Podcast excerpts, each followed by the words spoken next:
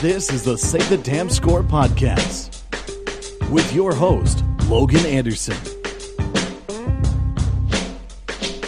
Welcome back, everybody, to the Say the Damn Score podcast. I'm Logan Anderson, your show host, as you just heard our big voice guy say in the intro coming into it. And we have a great guest for you today, as we are joined right now by Mike Grimm. He is the voice of the football team and men's basketball team for the Minnesota Golden Gophers, as well as the sports director for the Minnesota News Network. And Mike, thanks a lot for joining us. How are you doing right now?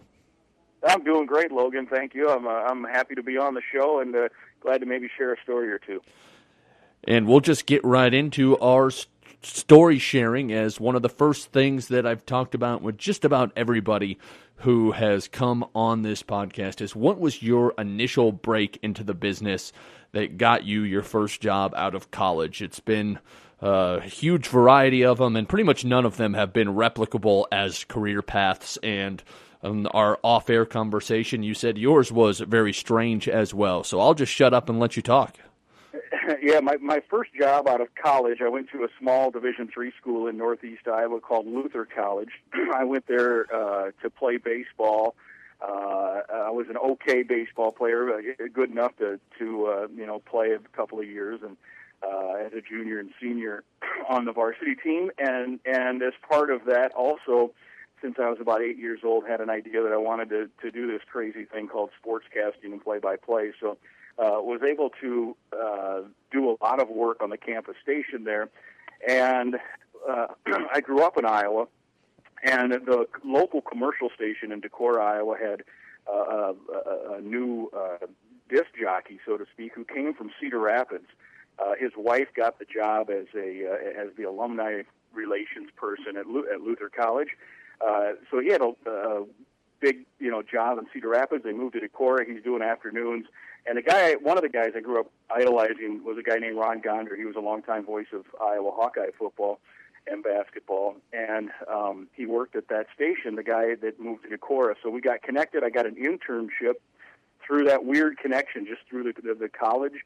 And um, did the internship uh, leading into my senior se- uh, senior year uh, when I graduated, a job opened at that station in Cedar Rapids, and it was an overnight job, uh, kind of the grunt work, one thousand dollars a month in 1993. Doesn't go that far, but it isn't bad for you know 22 year old. And the rest they say is history. I took that job and stayed in the, at that station from 2000 or through 2001, from 93 to 2001 uh, and just kind of worked my way up the food chain within the station. And when I left, I was uh, I was the sports director and and did uh, some play-by-play for Iowa women's games and pregame and postgame for Iowa football.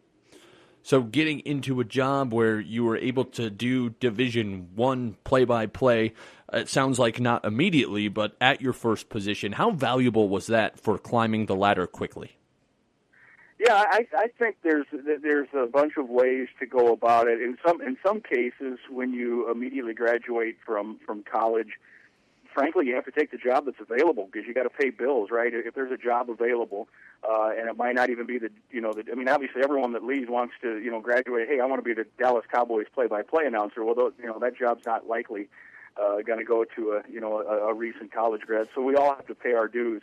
Um, and so it was, uh, you know, I had a couple of different chances. I did turn one job down uh, in pr- pretty much right after college, and then regretted that for for a few months because I didn't have any other opportunities. And then this job came up in August, so I graduated in May.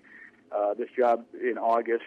Uh, and I felt like I maybe skipped a step because getting into Cedar Rapids, Iowa. I mean, it's not you know it's not Chicago and it's not Minneapolis, but it's it's a pretty good market. Now the the job wasn't great. It was overnight. I went in at 10 p.m. and got home at 4 a.m. Uh, you know every night. And that was about uh, for about 14 months. They moved me into the newsroom. I did newscast and and news reporting and followed the courts and had to go to city council meetings and all of that stuff for uh, I don't know two or three years. And then uh, finally got moved into into uh, a talk show, and that was a generic general talk show, not a sports show but as part of that job, I also anchored afternoon sports and then started to do some high school football play by play, Iowa pregame and postgame football. The Iowa women's job opened, and um, and and it just kind of worked from there. So it, when you count the internship portion of that, when I was a senior, it, it really covered about a nine-year span all at one station, and you get to know people, you get comfortable with people, and uh, and, and it's, it's sometimes hard to leave uh, your comfort zone. And when the opportunity to go to St. Louis uh, came about, I, I decided to, to give that a shot as well. I want to back up a little bit. As you mentioned, you went to Luther College, and I cover Presentation College in Aberdeen, South Dakota. And they actually, I covered a game when they played Luther in Decorah, and I was up in the cafeteria for the broadcast. I was wondering if that was where the broadcast location was when you were there too. If we if we covered the game in the same spot.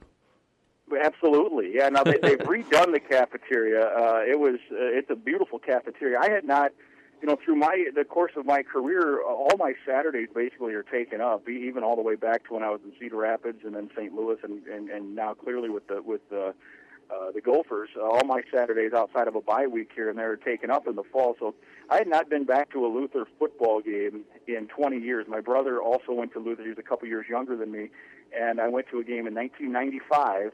And then, really, from that point on, there wasn't uh, the schedules never meshed until last year. The Gopher bye week uh, coincided with uh, a Luther football game that was home, and so my, I, in fact, in a weird way, my high school team, uh, where I went to high school, played Decorah High School the night before. So I actually got to double dip. I watched both my high school and uh, college uh, alma maters in the you know in the same weekend of the Gopher bye week. And it was fun to see the cafeteria. Now, I've been back to the, the school many times, but not for a football game, and they still do. They broadcast the PA systems up there, the stats crew, the coaches, and they just kind of have them partitioned off with like little office cubicle looking things. And uh, if you listen real close, one of the coaches certainly could hear the other team's coach down the way a little bit if you really wanted to listen. So uh, it's it's a pretty unique situation. I always thought it was a great view. You're you're high. It's a good location, and and it uh, you know it gives you a good look at the football field. That's for sure. But yep, right in the cafeteria. I mean, there's literally people, students eating 15 feet from you as you're doing the play-by-play of the game. I was going to say, did you ever order a hot dog while you were on the air? No ice cream cones. We'd always go get ice cream uh, when there was halftime or something. They had the ice cream maker, and uh, yeah, we'd always have a ice cream cone at halftime. So your next move from Cedar Rapids was to go to the legendary sports station KMOX in St. Louis, where you know the Bucks both were at, where Bob Costas was at for a while. Certainly, there's been a lot of heavyweights that have gone through that, yourself included. What was the break that got you that position? and how long were you there? Just take us through that experience. Well, yeah, very. Yeah, I was there from 2001 through 2006. Uh, so it was it was a five year stretch over the course of uh, six you know parts of six baseball seasons with the Cardinals. Um, I did not do play by play for the Cardinals, but I did the uh, KMOX portion of the pregame and the postgame shows. Uh, I hosted the KMOX Sports Open Line and uh, and then also tra- we traveled uh, a reporter, so another guy and I traded off road games for the Rams. We did not originate the Rams, but we did travel with the team, or I shouldn't. We didn't travel with the team like I do now with the Gophers in terms of the same flight. We traveled, you know, we, we traveled commercial, but we covered all the road games, and that that was a great experience. But uh, it's a weird story in terms of I knew nobody at KMOX. Um, I grew up in Iowa. Uh, and it's, it's it's kind of a I, think unique uh, situation that that mentioned the guy I grew up listening to do Iowa football. I ended up working at that station and working for him, uh, and eventually took his spot when he retired as sports director. And I also grew up in the summer times listening to KMOX. Uh, it would boom in at night in East Central Iowa, and so when that when I saw the job advertised, I knew I, I knew no one down there. And usually, as you know, in this business, uh, a lot of times a, a job uh, is, is given to somebody who who has a connection, who somebody's familiar with, who has a recommendation. Well, I, I didn't know anybody, but I thought, you know, that is one spot. I really liked what I was doing in Iowa. I was in my home state. I, I, I knew a lot about the history. The I said, I was in a comfort zone, but I thought if there's a spot I'd leave for, KMOX, it would be a spot. Having grown up listening to Jack Buck, as you mentioned, so I sent in my tape resume, uh, and and the interesting thing was the uh, the ad at that time, and this was still back when this was pre, you know, it was internet stuff, but it was also still stuff in trade journals and that kind of stuff. And the ad specifically called for a one-page sheet on your philosophy on how you should be a a uh, sports, you know, a successful sports talk host. So, I had six points of order, so to speak, on what I felt, you know, a good sports talk show host should should uh, should do. And can you tell us what those were before you go on? Do you remember? Well, uh, I don't. I, okay. I mean, it was a bunch of stuff. You know, you know, intriguing, compelling radio. Uh, it, you know, to me, it, it uh, it's more about trying to create conversation uh, that's interesting as opposed to uh, you know not as much facts and figures maybe. Uh, and and I, I remember in there I said sometimes you have to as a talk show host, uh, you know, uh, thump your chest, but be very careful about it. Be very uh, humble about it uh, to even put your ego on the shelf at times if, if it means a better interview or more compelling radio. And I think that struck home with the program director there at the time. But the interesting angle on that is they had, you know, 200 plus tapes, uh, you know, from people who wanted that job, and they narrowed it down immediately because most of the people did not include the one sheet, you know, philosophical thing that was asked. So anyone who didn't got eliminated. He, he he's like, you know, the program director at the time was like, if they can't follow directions, uh, you know, that, that's a hard one to. So, so the field shrunk just by me following directions. I was still in that field. They had me come down and do two uh, shows just as a guest fill in, uh, kind of a real live on air audition.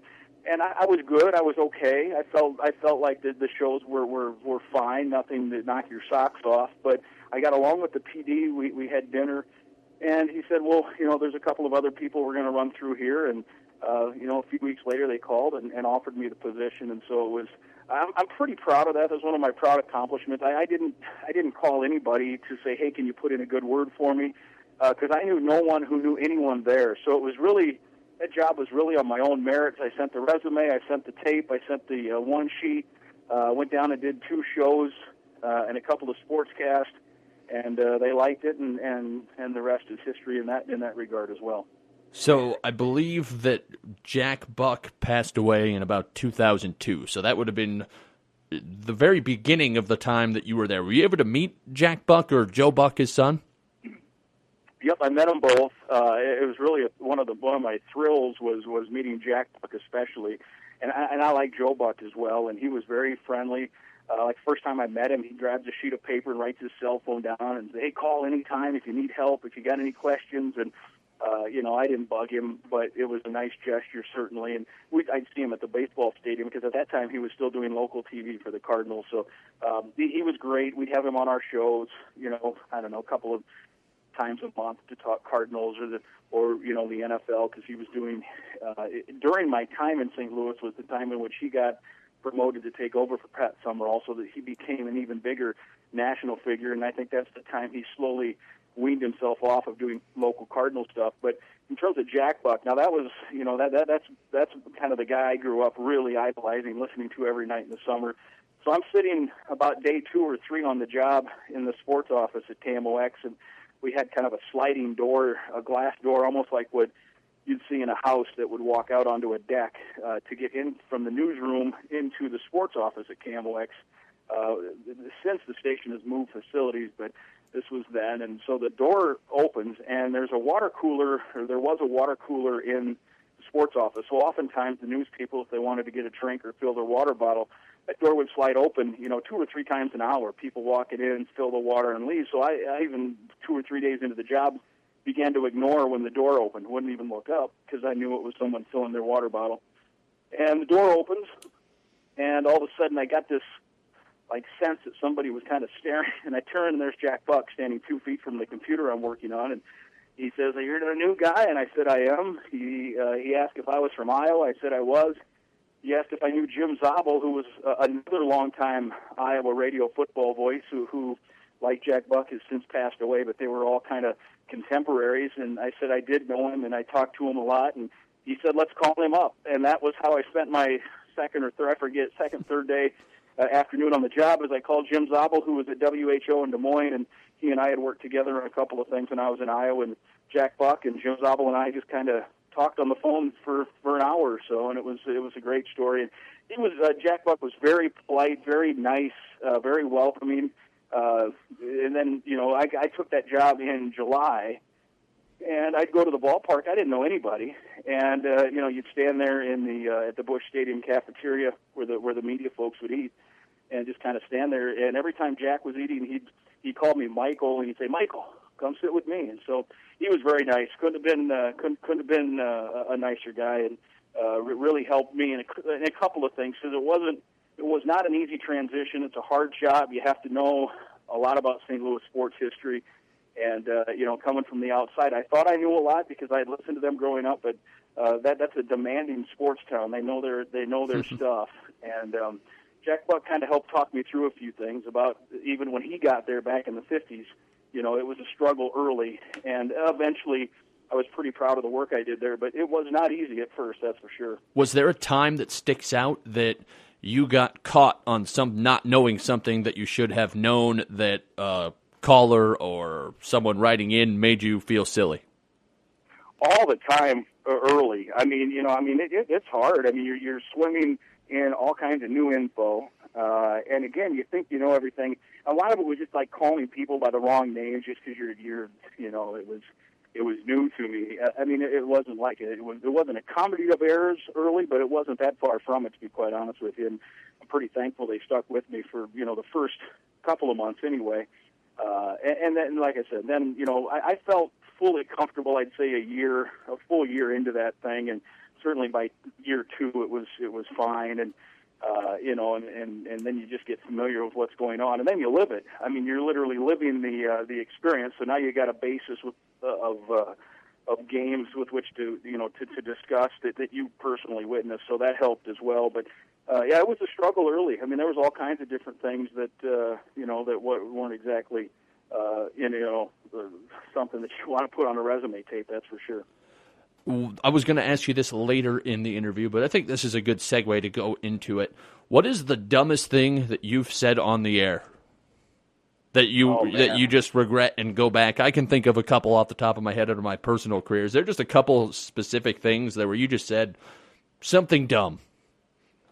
I, I I'm gonna I don't have I, I guess I'd say this I don't have anything specific that stands out. Um, you know, like like that was you know there's always stuff from a broadcast uh, that I'll drive home afterwards and say I wished I wouldn't have done that. I shouldn't have said that. Um, but nothing where it's like, boy, if somebody heard, you know, somebody important heard that, I'd get fired. I, not nothing along those lines. Um, I, I'd say just in a, in a general sense, um, and even now today, you know, I consider myself a veteran. You know, I, you know, I've been doing it for a while. Um, I, I, I, I have to catch myself I think it's a good lesson for, for a lot of broadcasters because you, you cover the team. Um, I, I think I do a fairly good job of trying to be uh, even keeled about it in regard to, uh, you, you know, I mean, people know when they listen to me do a Gopher game that I'd like to see the Gophers win. Um, but I also don't ignore if there's a poor play, a questionable decision, uh, that kind of stuff. And, and I, I think listeners appreciate that. But I also think you can't get too much into the uh, for lack of a better term, you know, the fanboy, uh, you know, situation. And, and even now, with years of experience, I fall into that on occasion where you're, you you you you say the ref's nuts. You know, what's a ref watching? You know, da da da da. And then afterwards, I'm like, I you know, don't don't go down that road. And I've gotten better about that. It, it was a real it was real interesting early in my career. Uh, you know, just just in terms of trying to handle uh, how do you how do you handle that where uh, for us now at Division One, we have at many of our spots a replay, you know, monitor, so we can see if what we think might be a call or uh, was right or wrong, and we can discuss that, and we do. But I, I think uh, I, I try to, and I don't always succeed. I'm, I'm still a work. I still have to work at it, uh, not to fall into that fanboy situation where you're, you know, it's just uh, it, you get embarrassed by it when you go back and listen to the tape. It's like, geez, don't let the broadcast get dragged down by by that scenario. If you know what I'm saying. I do very much. I find myself struggling with the same thing, and I, I know we talked about it in a past podcast with Neil Rule, who was the guy who filled in for that official who, or for not for the official, for that broadcaster from Green Bay who was thrown out by the official for about a minute. That yeah. was that was bizarre, but. Yeah, and and and I would add this. I, I don't. I, I, that's not to say I, I don't think officials are above criticism. Like if, if particularly guys like I, I'm working in the Big Ten, and those guys are making almost two thousand dollars for one two-hour basketball game. So frankly, I, you know they're they're good, but they also aren't perfect. So I think if they make a mistake uh, with the money they're making. Uh, I don't, and, and if we can confirm on replay, let's say uh, without beyond a shadow of a doubt, the guy stepped out and they missed it. I don't think it's I don't think it's terrible to say, hey, they you know he he didn't see it, and that's fine. Uh, where I think it gets tricky is if all of a sudden you take personal shots, and occasionally you find yourself, you know, almost becoming that fan in the second row, and you know, well, hey, he's blind. What? Could, how could he possibly miss that? And and and I've done it, and then later regretted it. So uh, I think uh, you know I don't think there's I don't think there'd be uh, particularly at a high level like that. I mean, if if there's guys doing high school games, I mean, those guys might be making 35 bucks a game.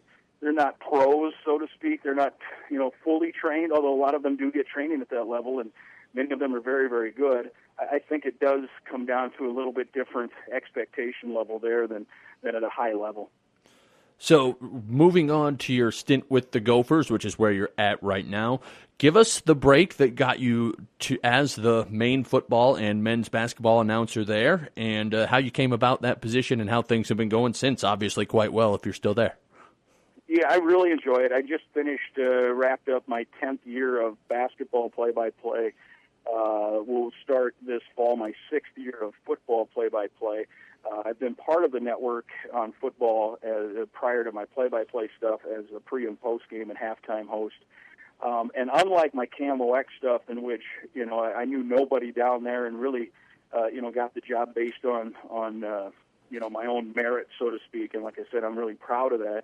Um, in this particular case, I, I, I was familiar with Learfield Properties, who uh, that's the uh, Missouri-based company that owns rights to a lot of schools. Now it's almost a hundred uh, multimedia right contracts they have with a hundred schools.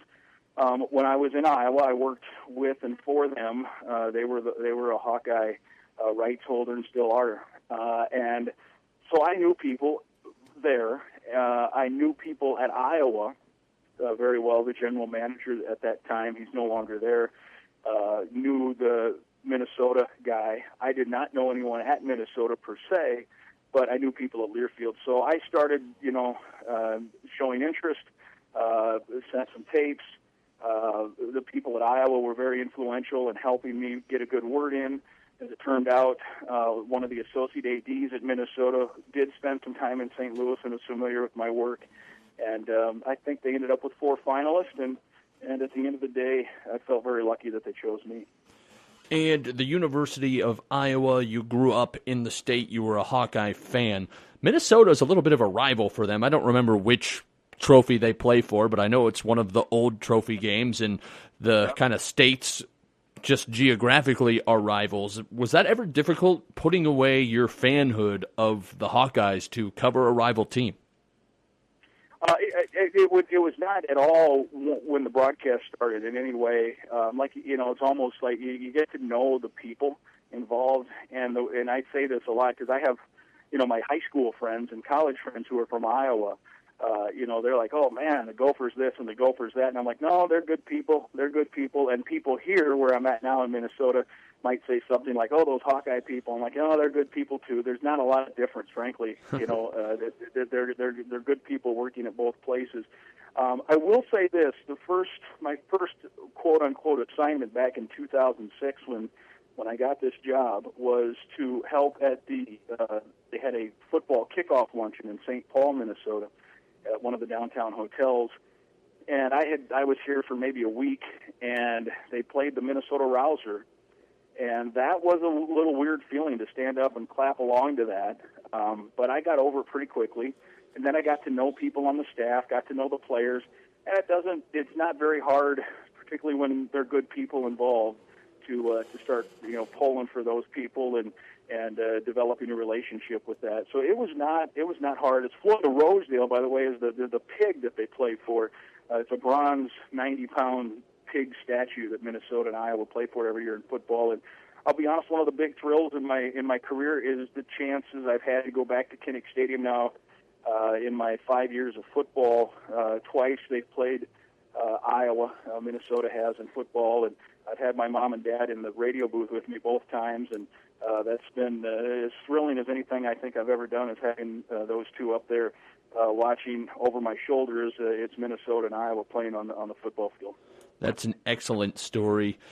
I don't mean this as a shot at Minnesota Gopher sports, but there's been some some teams that frankly weren't very good over the last 10 years where you've had to call probably a lot of blowout games. How do you handle those situations while you how do you keep blowout games interesting for the listeners? Yep, great question. Um, you know, it's weird because we're coming off the Gophers are coming off a season in which in basketball they just won two games in the Big Ten. Uh, I think it was got swept by the South Dakota teams. Yeah, I got swept by South Dakota and South Dakota State for the first time ever. Um, and the weird thing was, this is going to sound almost like a homerish take, is there weren't a lot of blowouts. I mean, there were a couple late, certainly once everyone got injured and three players got suspended, and you know there were a couple of 30-point blowouts late. But over the course of, I think it was an 0-11 start in the Big Ten, like nine of those 11 losses were by single digits. So there was never really a time because there there does. I, you're right. There does become a time where all of a sudden you know the game's no longer in doubt, and you have to go into, you know, I don't want to say Johnny Carson mode, but you got to go into some sort of mode that's going to still be compelling. I, I, I always tell people, you know, you, you got to have compelling content.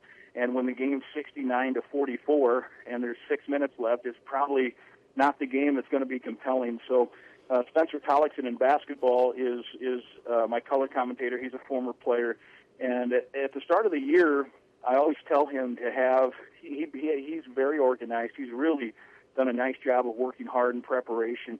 Uh, you know, and I think he's learned that over the years that you want to have, you know, a good uh, basis of, of every, you know, everything involved in the broadcast. And he's gotten really good at preparation. And one of the things that we always talk about is have six or seven little notes. We get into a blowout, uh, funny stories from your playing days.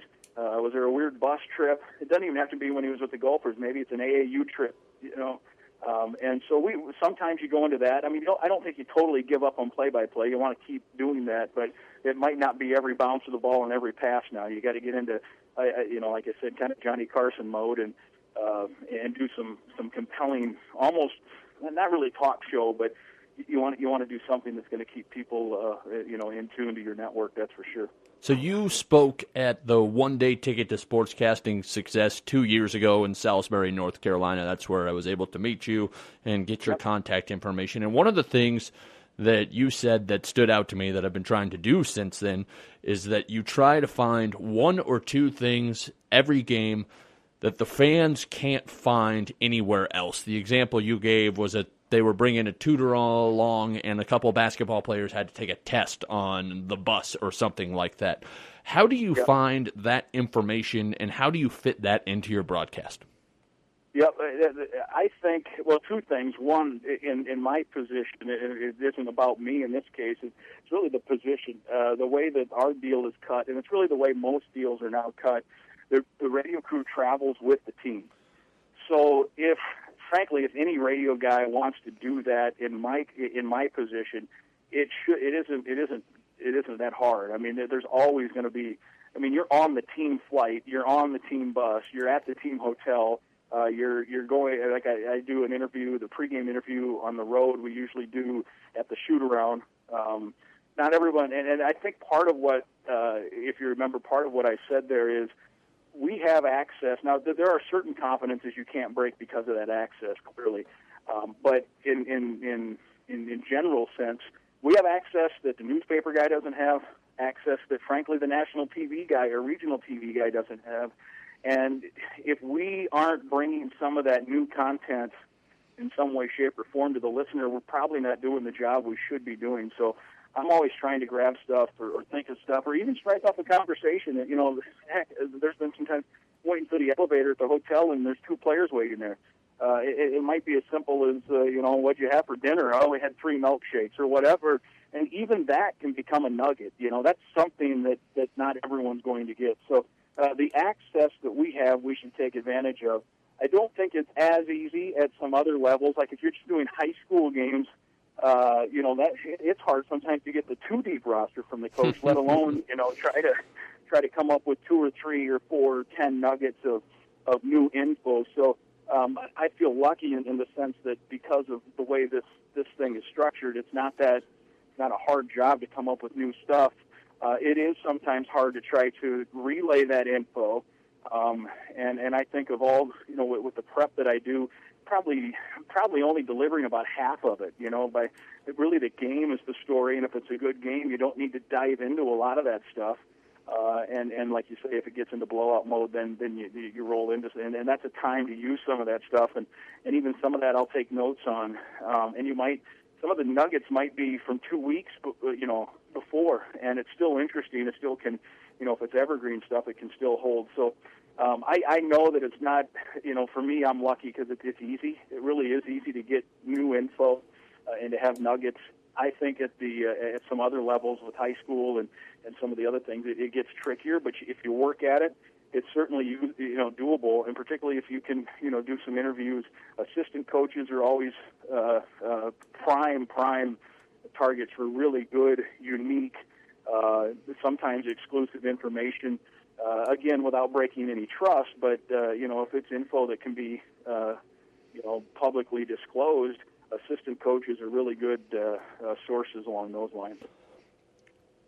So a lot of it's probably just common sense and you know, looking into it and knowing the people that you're talking to a little bit. But is there a certain line that you draw on what you share, stuff you find on the bus or stuff you find on the plane or at the hotel, stuff that you share and stuff that you don't? For sure, uh, you, you, like I said, there there is a certain trust. Now, I'll, I'll say this: there there's not over the course of time. Not, I mean, people might hear that and say, "Ooh, there must be something scandalous going on that." Uh, Gopher announcer is covering up. I've never had anything along those lines, but you know there are certain even when it comes to okay, we're watching football practice, there might be some uh, strategical things that they're doing. Well, clearly, uh, you don't want to publicly say, "Hey, they were running a two-back set with a in practice on Thursday. They were running a two-back set and a quarterback option sweep, you know, trick play to, to tip off the world to."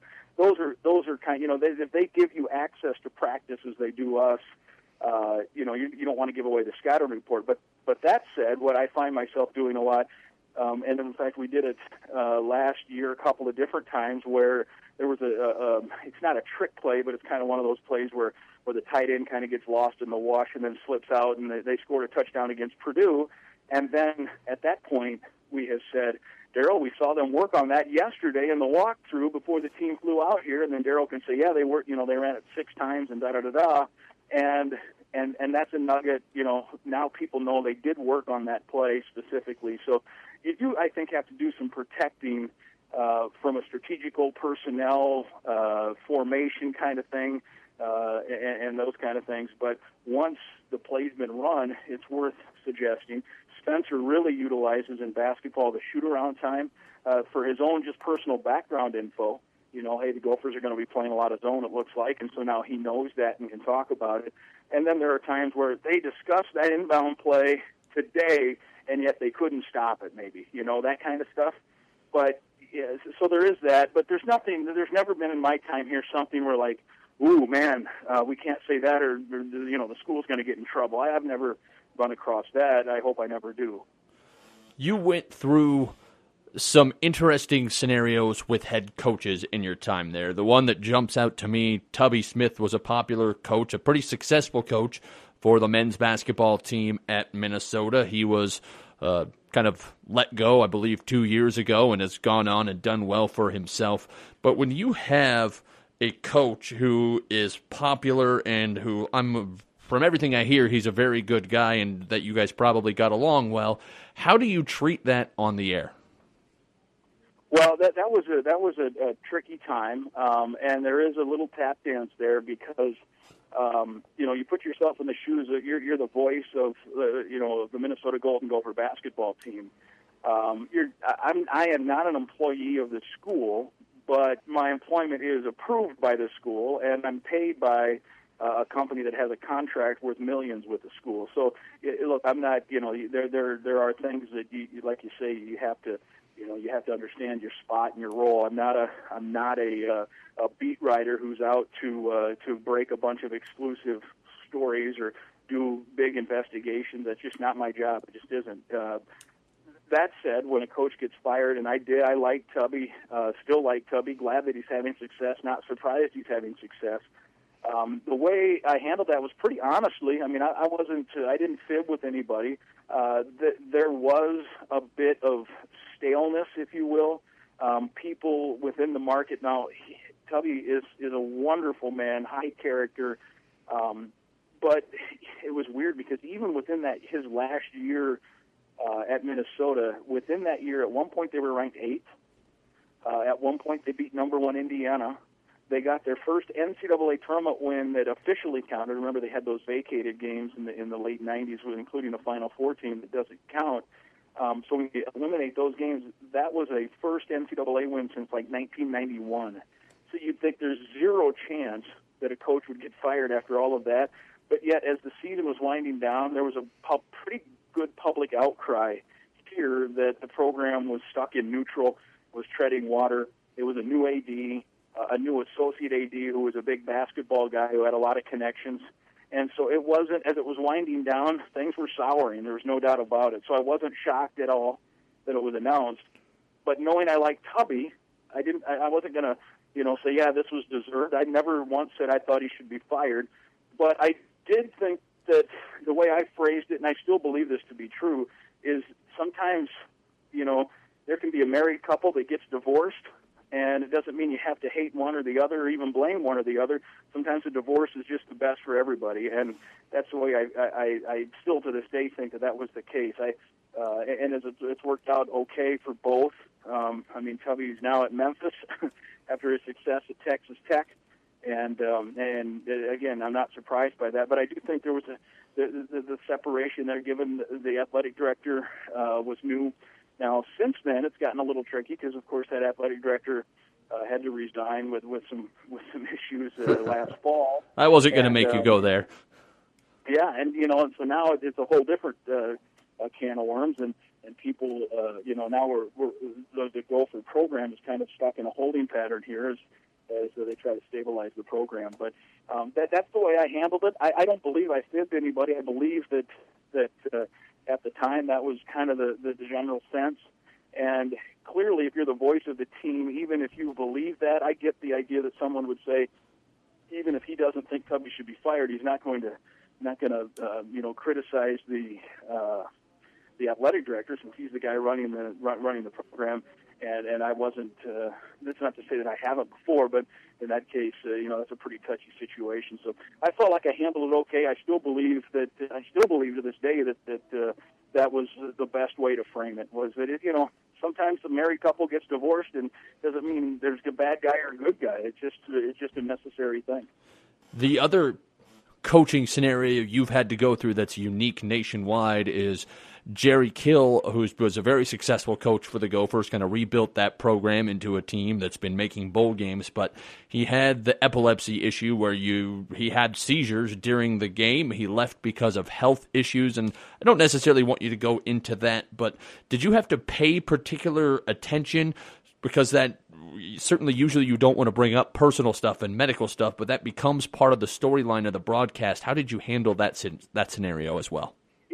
Yeah. Uh, the first time Logan that that happened was I want to say the second or third game of Jerry Kill's time at Minnesota, uh, and that was um, against New Mexico State, a home game, and it was late in the game. And at the time, New Mexico State was like the worst Division One team in the country, so everyone thought this would be a blowout.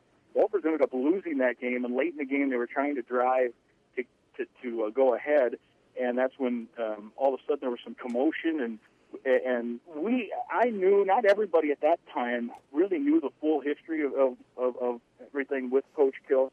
I, I was fairly familiar because he was at Southern Illinois when I was at St. Louis, and we covered that school peripherally.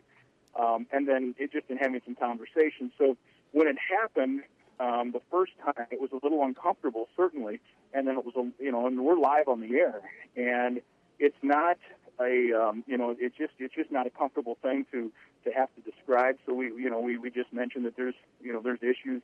Uh, it looks like Coach Kill's having a seizure, and the only thing that there's nothing. I thought we handled it well. We got um, we got mostly um, people afterwards were mostly complimentary that hey, that was a tough situation. You guys did a nice job with that, and and and I took that well. And I think we we commented a lot, uh, much on on his background health wise and how he had, you know he had done um, worked his way through cancer. He's a cancer survivor and, and and talked a little bit of things through that. The only thing that, in retrospect, and again, it's hard to predict that something like that that's going to happen. Because at the time it's happening, I mean, there there literally is a sense where you're thinking you know, I, is this life and death? I mean, are we going to, you know, what, what's going to happen here? And obviously, we didn't mention that on the air, but that's in the back of your mind. Uh, and I, I guess in retrospect, I wish that I would go deeper beforehand to say, hey, if this happens, is this, you know, and, and as it turns out, from the sounds of it, the doctors are all saying that in his case, it, it's not a life or death situation. It, you know, in, in terms of it's not like, hey, if you go through a seizure, you know, it might be over.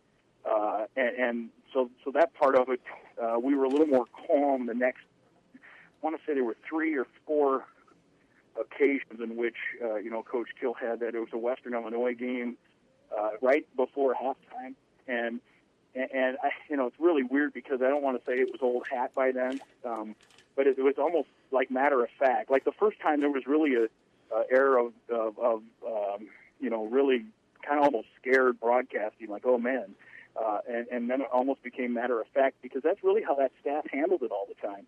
It's like, oh, Coach Kill's going through another seizure. Um, you know, Tracy Claeys will take over here in the second half, and it was much more matter of factly, and and we were certainly, um, you know, more, more prepared for it. And it's really a shame. I'm a big fan of Jerry Kill that that uh, he couldn't continue in his coaching career because he's he's a good man, that's for sure.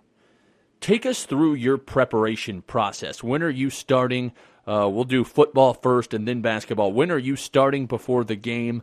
And just take us through your schedule and what you do to be ready for a game.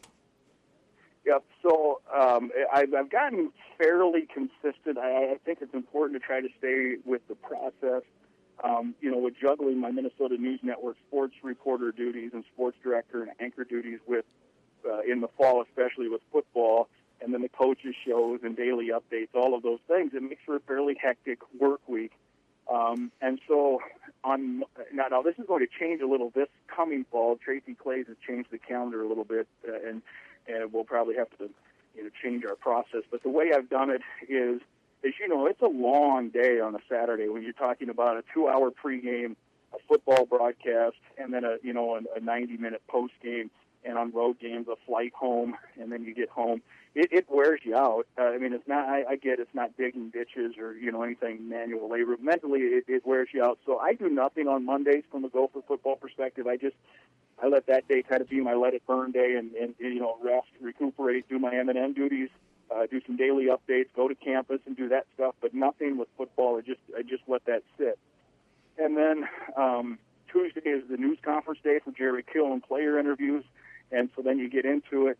Uh, I usually try to watch a little bit of practice either on Tuesday or Wednesday. That doesn't always happen depending on the schedule. And then Wednesday night, I put my boards together. Um, and, you know, that, that's usually about a three to four hour process. I still do them all by hand. I know a lot of guys input it computer wise, but I'm still, um, I, I still function best if I write it down. I remember stuff. I find myself writing notes down, and then I don't have to reference the notes because I remember it from writing it down. Um, so that's a three to four hour process on Wednesday nights. Thursday is the coaches show. I take notes during the coaches show again to kind of remember. Uh, oftentimes there's new stuff by that time. They've gone through two or three practices in the week, and really by Thursday everything is now switched to the upcoming game, and so it's actually a good.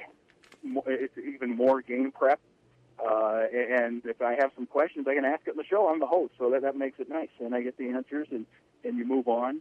Uh, and then Friday, the road game, we fly out, uh, and I spend um, throughout the week. I print off. You know, the internet's amazing now, so I print off every story I can find. If there's a story on the opponent, I print it off, and then I spend much of my Fridays reading through that. I mean, sometimes it's up to 80, you know, 80 or 90 articles. Um, I don't. I, I, when I first did it, I would highlight notes uh, or highlight stuff in the uh, articles, and I just found I, I just don't have time to go back and look at that. I, I just read it and and try to uh, soak in everything I can, and that way I've got a good basis on on the opposition. And then with the Big Ten Network, it's nice. I always tape at least the previous week's game of the opponent, sometimes two weeks previous, And at some point during the week, it's not always the same time. Uh, when I have extra time, and because of the DVR, you can fast forward through commercials. It's usually a couple of hours. I will watch the opponent's game from the week before to have some uh, some knowledge of what they did the week before. And I'll be honest, there's times where there's info delivered by the national guys or the regional guys doing a game on TV that we just don't have access to. They talk to the coaches of the other team, and um, and so sometimes you can you can glean some good tidbits off of that as well. Okay. So I, I don't know total. I don't know total hours. Uh, I really don't. I always I always think like I'm preparing for 13 final exams over the course of a 13 week season. Okay, so that's enough serious stuff. Let's get to some fun stuff here. There are two other famous Michael Grimms. One of them was, uh, I believe, won a season of America's Got Talent. Which of you has a more famous voice? Well, that's a good question. Um, I had a couple of people when that happened joke with me uh, that they didn't know I could sing so well, and then when they heard me karaoke sometime, they knew that that wasn't the case. Um, and I think that guy won a million bucks for that, so I would have traded spots with him at least for that one night. That's true. Um, and then now I know who you're going to say. I would not trade spots with the other Michael Grimm, who I'm thinking you're thinking the politician from New York Correct. State, correct? I was just going to say, have you ever been confused for him by mistake and been offended? Uh, no, um, but I have one time. I uh, somebody tweeted at me uh, directly to my Twitter account that they were upset that I voted a certain way on gun control, and um, and I had to reply and say I think you got the wrong guy. I, I mean, the Michael Grimm from the state of New York, who is a congressman, I believe is in jail right now. So it's not exactly someone I want to associate myself with or my name with. That's for sure.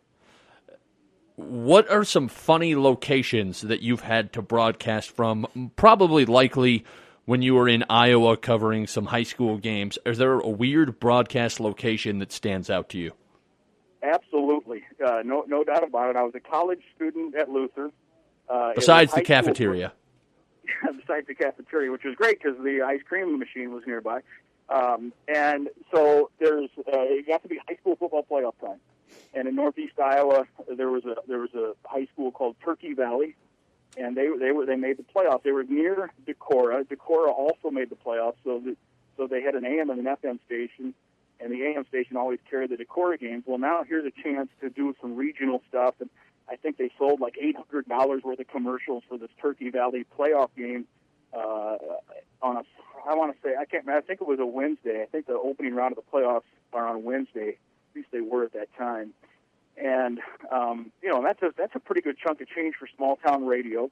Uh, back in 19, this had to be 1991 ish.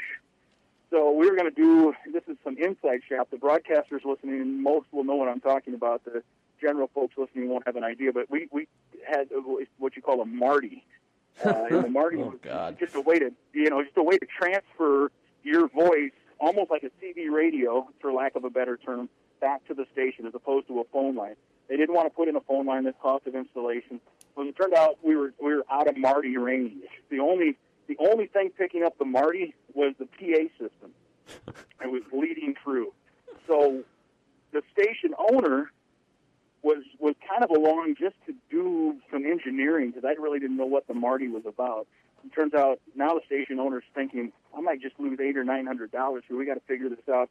There's a bus barn down the way, probably a hundred yards to the south of the south end zone. This is a night game. The scoreboard faces the other way, and he says, "You want to just uh, do the play-by-play from here because there was a phone in the back corner of the of the uh, bus barn." And I really didn't want to. I had told a bunch of my friends that, uh, hey, you should listen. I'm, I'm making my, in fact, done student work up to that point, you know, on the student station. This is my commercial radio debut, play by play. I told a bunch of friends to listen. And he said, you know what? I'll just do it. And um, what I'll have you do is you run up to the scoreboard, jot a few notes down, and then run back and hold up the notepad. So I'm not kidding you. The station owner is on the phone in the back of a bus barn. He's looking through the motor of a John Deere tractor. They wouldn't let us open the door, the garage door, so he's looking through a circular window that was maybe two feet wide in diameter. And it's a hundred yards to the very south of the. Place. So he had no idea, none. It was the worst game ever broadcast in the history of high school football. and I'm sure over the years there's been some bad ones. And so we finally get done. It's it, it's a it's a terrible broadcast. He and he signs off, hangs up the phone, and I'm thinking he's going to say, "Oh my God, what a nightmare!" He turns and he gives me high five, like we did it, and I'm like, "Oh, he he's happy he got the money. That's what he's happy about." And um, it was unreal. I got back, and this was back in the days of real phones, you know, landline phones, and my uh, the the message light was flashing, and I had like four or five people going, "Man, you were terrible. What's going on?" They're thinking it was me, and uh, that so that without a doubt is the most bizarre uh, football broadcast I've ever been part of. But uh, God bless the station owner. He uh, he got the money. He made his little dough and um, and the game went on the air. And I my main regret is I don't have a tape of it. I would love to go back and listen to it. Any other horror stories uh, that you can remember? Yeah, you know, especially you know when I was doing high school and small college games in the late '90s. Um, you know, we engineered. You know, I engineer, now luckily at this level, we travel and engineer with, so I don't have to worry about a lot of the the technical stuff. If there's a glitch, I usually make fun of our engineer, and then he usually fixes it, so it's fine. Um, but back then, you know, I'm running around with a with things called, you know, like a vector and a, and a regular POTS line, and and and all. You know, now a lot of stuff I know is just uh, you know based on IP address and internet, but back then that wasn't the case. And with this machine that they call a vector, you could use a regular landline, but the quality was pretty good, the sound quality. And I'm, I'm always always have been a big sound quality guy, wanting to make sure that the, the quality of the sound aside from play-by-play, just the sound of the game, you know, that it sounds good. I, you know, people used to. I'd go to a high school game and there'd be a broadcast crew next to me, and I'd be hanging crowd mics down and running wires and put a crowd mic somewhere else. And they're like, "What are you doing?" I'm like, "I want the I want the sound. I want the sound to be like you're at the game, you know." So I'd work hard at that. But um, the one at that time, the one downside is you could be playing a game and not realize you're not on the air and there's no way the station can get a hold of you. And that happened one time. We were doing a high school game, and we're jabbering away, and all of a sudden, a fan who had headphones on comes over and taps me on, you know, and, and I, I'm sure everyone's had this where you're doing a remote, you're doing a broadcast, and people just come up and start talking to you like, like you know, I'm on the air. I'm, I'm waving the guy off, and I hear him yell, "You're not on the air!" And I look down, and we're not connected. and so I, I redial, and the guy's like, "Yeah, we haven't you you haven't been on the air since like five minutes into the game, and we're like in the fourth quarter, and we're thinking we're on the air the whole time." So at that time, we were timing the commercials because you know it was it, you know it was just rudimentary, and uh, so that that would that would have been one of the worst. That was at a uh, that was at a high school game somewhere in the state of Iowa. I can't remember the exact location, but doing a game for like 30 minutes, thinking you're on the air when you're not, and the station was playing like 30 straight minutes of commercials trying to get connected. It's not that's not the best feeling either. so Twin Cities question that I'm going to put you on the spot. This this might be controversial once you're done. Who has the better Juicy Lucy, Matt's or the Five Eight Club? great question, and um, in fact, it's funny you mention that because the the uh, my friend who does Iowa women's basketball.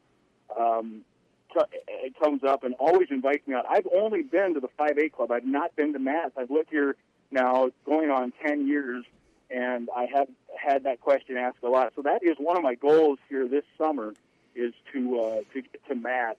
Um, and and I, I I don't know why I haven't, and, and I don't know I haven't. It wasn't like I just set out to go to the the, the 5-8 club on my own. I mean, it was it was part of a of an outing, and I've been there, you know, a handful of times that Juicy Lucy is good, so Matt's will have to uh, will have to live up to it. But uh, I have I, I can't judge that, and I know that uh, that does kind of blasphemy, having lived here for a decade now.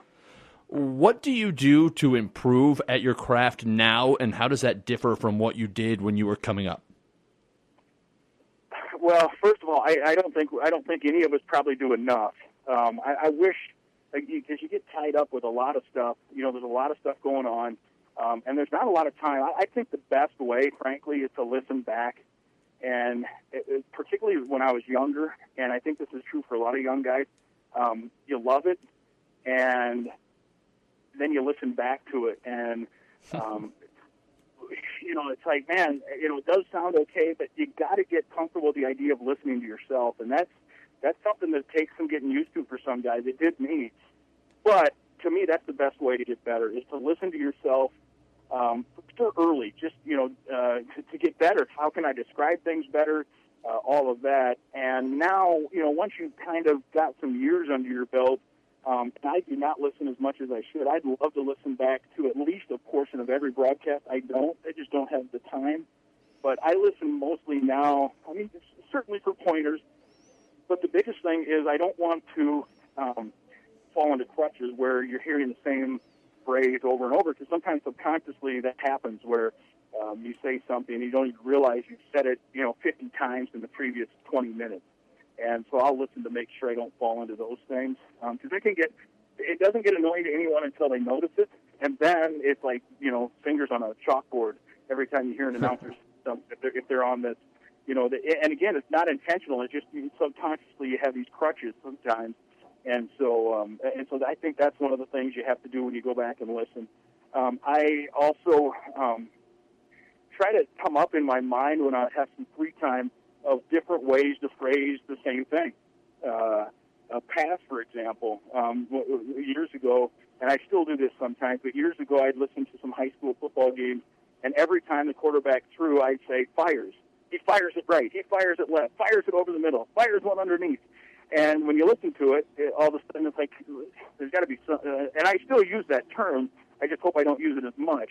You know, I mean, there's a million, well, not a million, but there's a lot of ways to say pass, you know. Describe it. He lobs it over the middle, whips it right side, guns one left, swings it over the middle, you know. There's a, and so I will literally try to think up, it, you know, if I'm driving, I got a 20 minute drive, let's think up 50 ways to say pass. Just so you got it on your mind, you know. Um, and in basketball, the same way, bounces it over, throws it up, you know, uh, chest pass, you know, lob pass, uh, rifle. You can use you can use a lot of football terms. Rifle to the head, you know, swings it over the you know cross across the court, whatever. Um, those kind of things. Um, same thing with missed shot, you know. It, it, and I would do this too, and still sometimes do. You know, you can do more than just say no good. You know, shots up, no good. Rebound, you go up, no, back of the rim, uh, flips off, curls out. You know, a bunch of different things um, now, I think you can go overboard with that and, and, and load the broadcast up with too much. Can almost be be uh, too busy, but I also think you don't want to be too uh, simple either. I think you want to change some stuff up. At the end of the day, uh, those of us in the craft really treat it as a craft, um, but really 90, probably 95% of the audience really just wants to know what the score is, like you, like like the podcast is called, right? Um, you know, give them a general idea what's going on, make sure they know the score and time, um, but for us in the craft, uh, it is a craft, and there's a way to get better. And so those are some areas that I, I try to uh, try to work on. You know, just adjectives, uh, ways to describe things. Um, one of the other things I think over the years is is don't think you have to talk every minute the mic's open. Sometimes it's good just to, certainly in baseball, but sometimes it's good just to have the natural arena noise or the football stadium noise come on through. Uh, you know, you can go a few seconds 10, 12 seconds. Seems like an eternity. But when you're listening, I, I found this just been listening, and that's another way. Um, with, t- with today's day and age, with the XM Sirius Radio, you can listen to just about any Division One game on any night, uh, and I think it's really helpful to listen to other people because uh, you can hear what they're doing and say that's good. Um, even steal stuff if you want, but I also think you can listen to stuff and say, you know, that doesn't sound very good uh, in terms of what he's doing with that broadcast, and then ooh, you know, I think I do that a little bit too. And now you, you try to steer clear of that in future broadcasts. So I think that's of value as well. Um, but I, I think you don't want to get too busy, but I also don't think you want to be mundane. That's for sure. So as a college athlete, you told me that you played baseball at Luther College for a few years. How is it that you've never managed to get a baseball job? Is that something that you've wanted? Um, you know what? I, I baseball. I'll be honest. Baseball is my first love. Um, I really, though, have become a college football. I'm, I'm a college football guy. I love college football. Uh, I enjoy college basketball as well. What I like about college basketball is the uh, the idea of uh, you play Tuesday, and then you can play right again Saturday. You play Wednesday, you play right again Saturday. You know, it, it, the frequency is nice. Football, you know, you have a tough loss or a tough broadcast, and now you got to wait a week Sometimes you have a bye week, you got to wait two weeks, and and it's a much longer, bigger prep time as well. Uh, in, regards so, so I enjoy what I'm doing. Um, but that said, uh, yeah, baseball is kind of my first love. That was I was you know that was the sport I personally played the best. I did not play high school football. I did play high school basketball, but was not a was not a factor on my high school basketball team. But I was a pretty good baseball player. Could run, could throw, decent hitter. Uh, I, I played all four years at Luther. Um, I was on the you know the freshman team uh, as a freshman, and the, the, the, they have a JV team. And then when I was a junior and senior, played varsity. Um, and and I always joke I was a I was a below average player on a below average Division three team. um, but I love baseball. And then um, when I got the job in in Cedar Rapids, um, I kind of dove headfirst into the college stuff. Uh, got away from baseball a little bit, and then when I moved to St. Louis, got back into it and really regained my love of the game. Uh, going to the ballpark every day. Um, I have a son who's now in 10th grade. He was one years old when we moved to St. Louis, and he kind of got into baseball because in St. Louis, that's what you do. You get into baseball. It's a great baseball town. And now he's been playing. I've been coaching him in the summers, and and um, it's not that I, I I've never really pursued one. The opportunity hasn't come up. You know, if a job would come up uh, right this second, I don't know. You know, if that's something I'd go after or not. Someday, maybe down the road, uh, it'd be fun to uh, just to follow a major league baseball team. But yeah, I've not. Uh, uh, that that opportunity has not presented itself, and I haven't really pursued it. Um, I enjoy going to the ballpark, and uh, and and right now, really enjoy you know, watching my son play and watch my daughter. She's a softball player. She's a freshman, and so we're getting our fill of uh, of ball. Uh, that's for sure. What broadcasters do you like to listen to when you have free time and just want to enjoy a game? Give us a couple national names and give us a couple local or regional names that maybe some other people don't know. Sure. Yeah. Uh, now, growing up, uh, I'll give you the you know really kind of the two the two guys, and like I said earlier in the in the podcast, I was lucky to work for both or with both of them. Uh, Ron Gonder, I grew up listening to. He is the voice of Iowa football and basketball, um, and and he he retired, uh, and I took his spot as sports director at WMT in Cedar Rapids. But um, really thankful. Uh, we've stayed in touch. Uh, one of the nicest people. You know, there, there's not a lot of people in the world where you can say I haven't heard anyone say anything bad about that guy.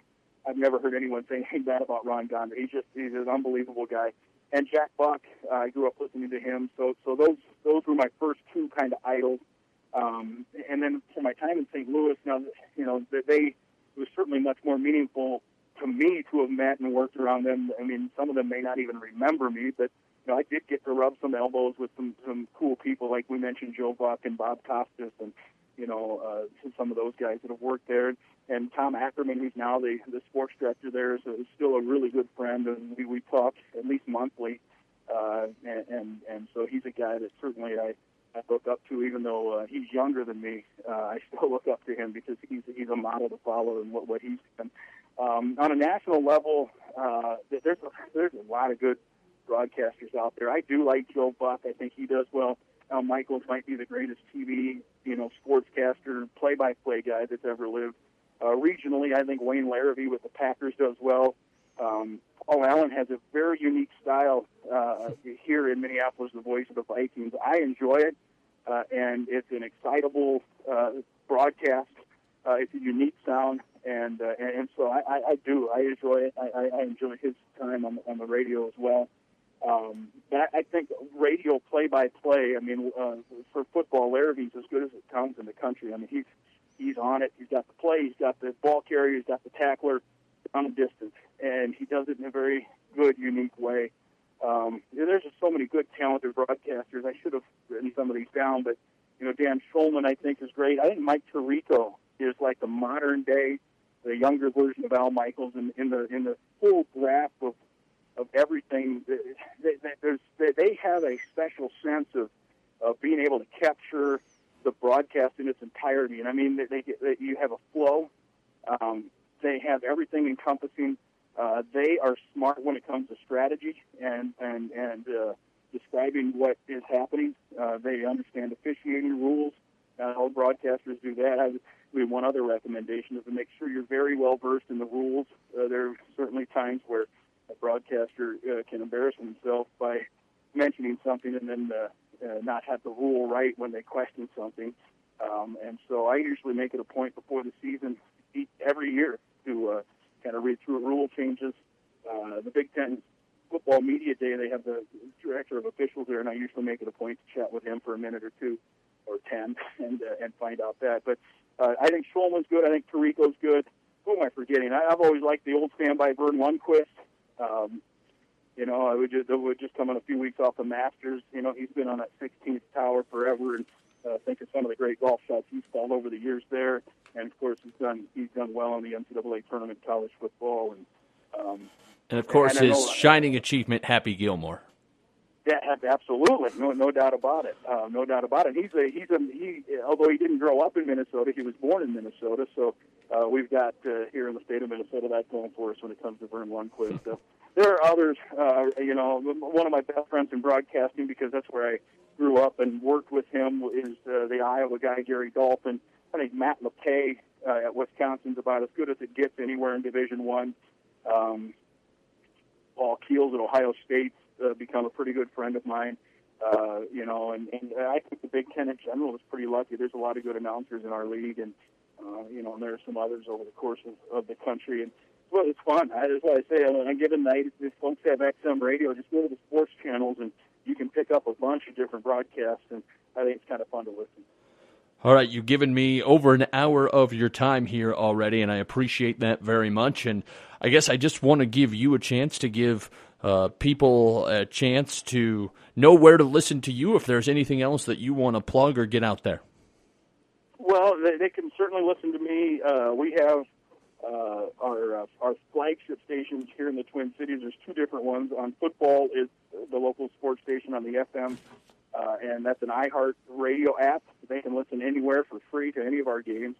Uh, and then it's TuneIn Radio for basketball, and that's 1500 ESPN locally. It's on the AM dial, but the TuneIn app, and you can listen to that anywhere. So, uh, and, and all of our home games are on Sirius XM as well. So, if they, I mean, if, if people want to listen to the Gophers, that's uh, that's where they can go. And uh, it, it, I, I just uh, am blessed, certainly, to uh, to be able to bring action to anyone who wants to listen.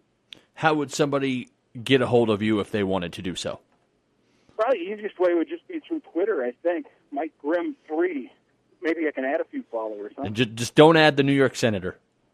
Uh, Don't do not contact me about gun control. Mike, I thank you so much for joining us. Mike Grimm, the voice of the Minnesota Golden Gophers, and thanks for joining us. It's really been an honor. yeah, thank you, Logan. I enjoyed it as well. Make sure to subscribe to the Say the Damn Score podcast on iTunes. We're on Stitcher now, or if you really want to, and I'd be very appreciative if you do this, you just go up to the top of the website, saythedamnscore.com, and click on the email subscribe page. Then you are the first person to know about every update on the page. I'm Logan Anderson. Thanks for listening, to, and re- remember the next time you're on the air to say the damn score.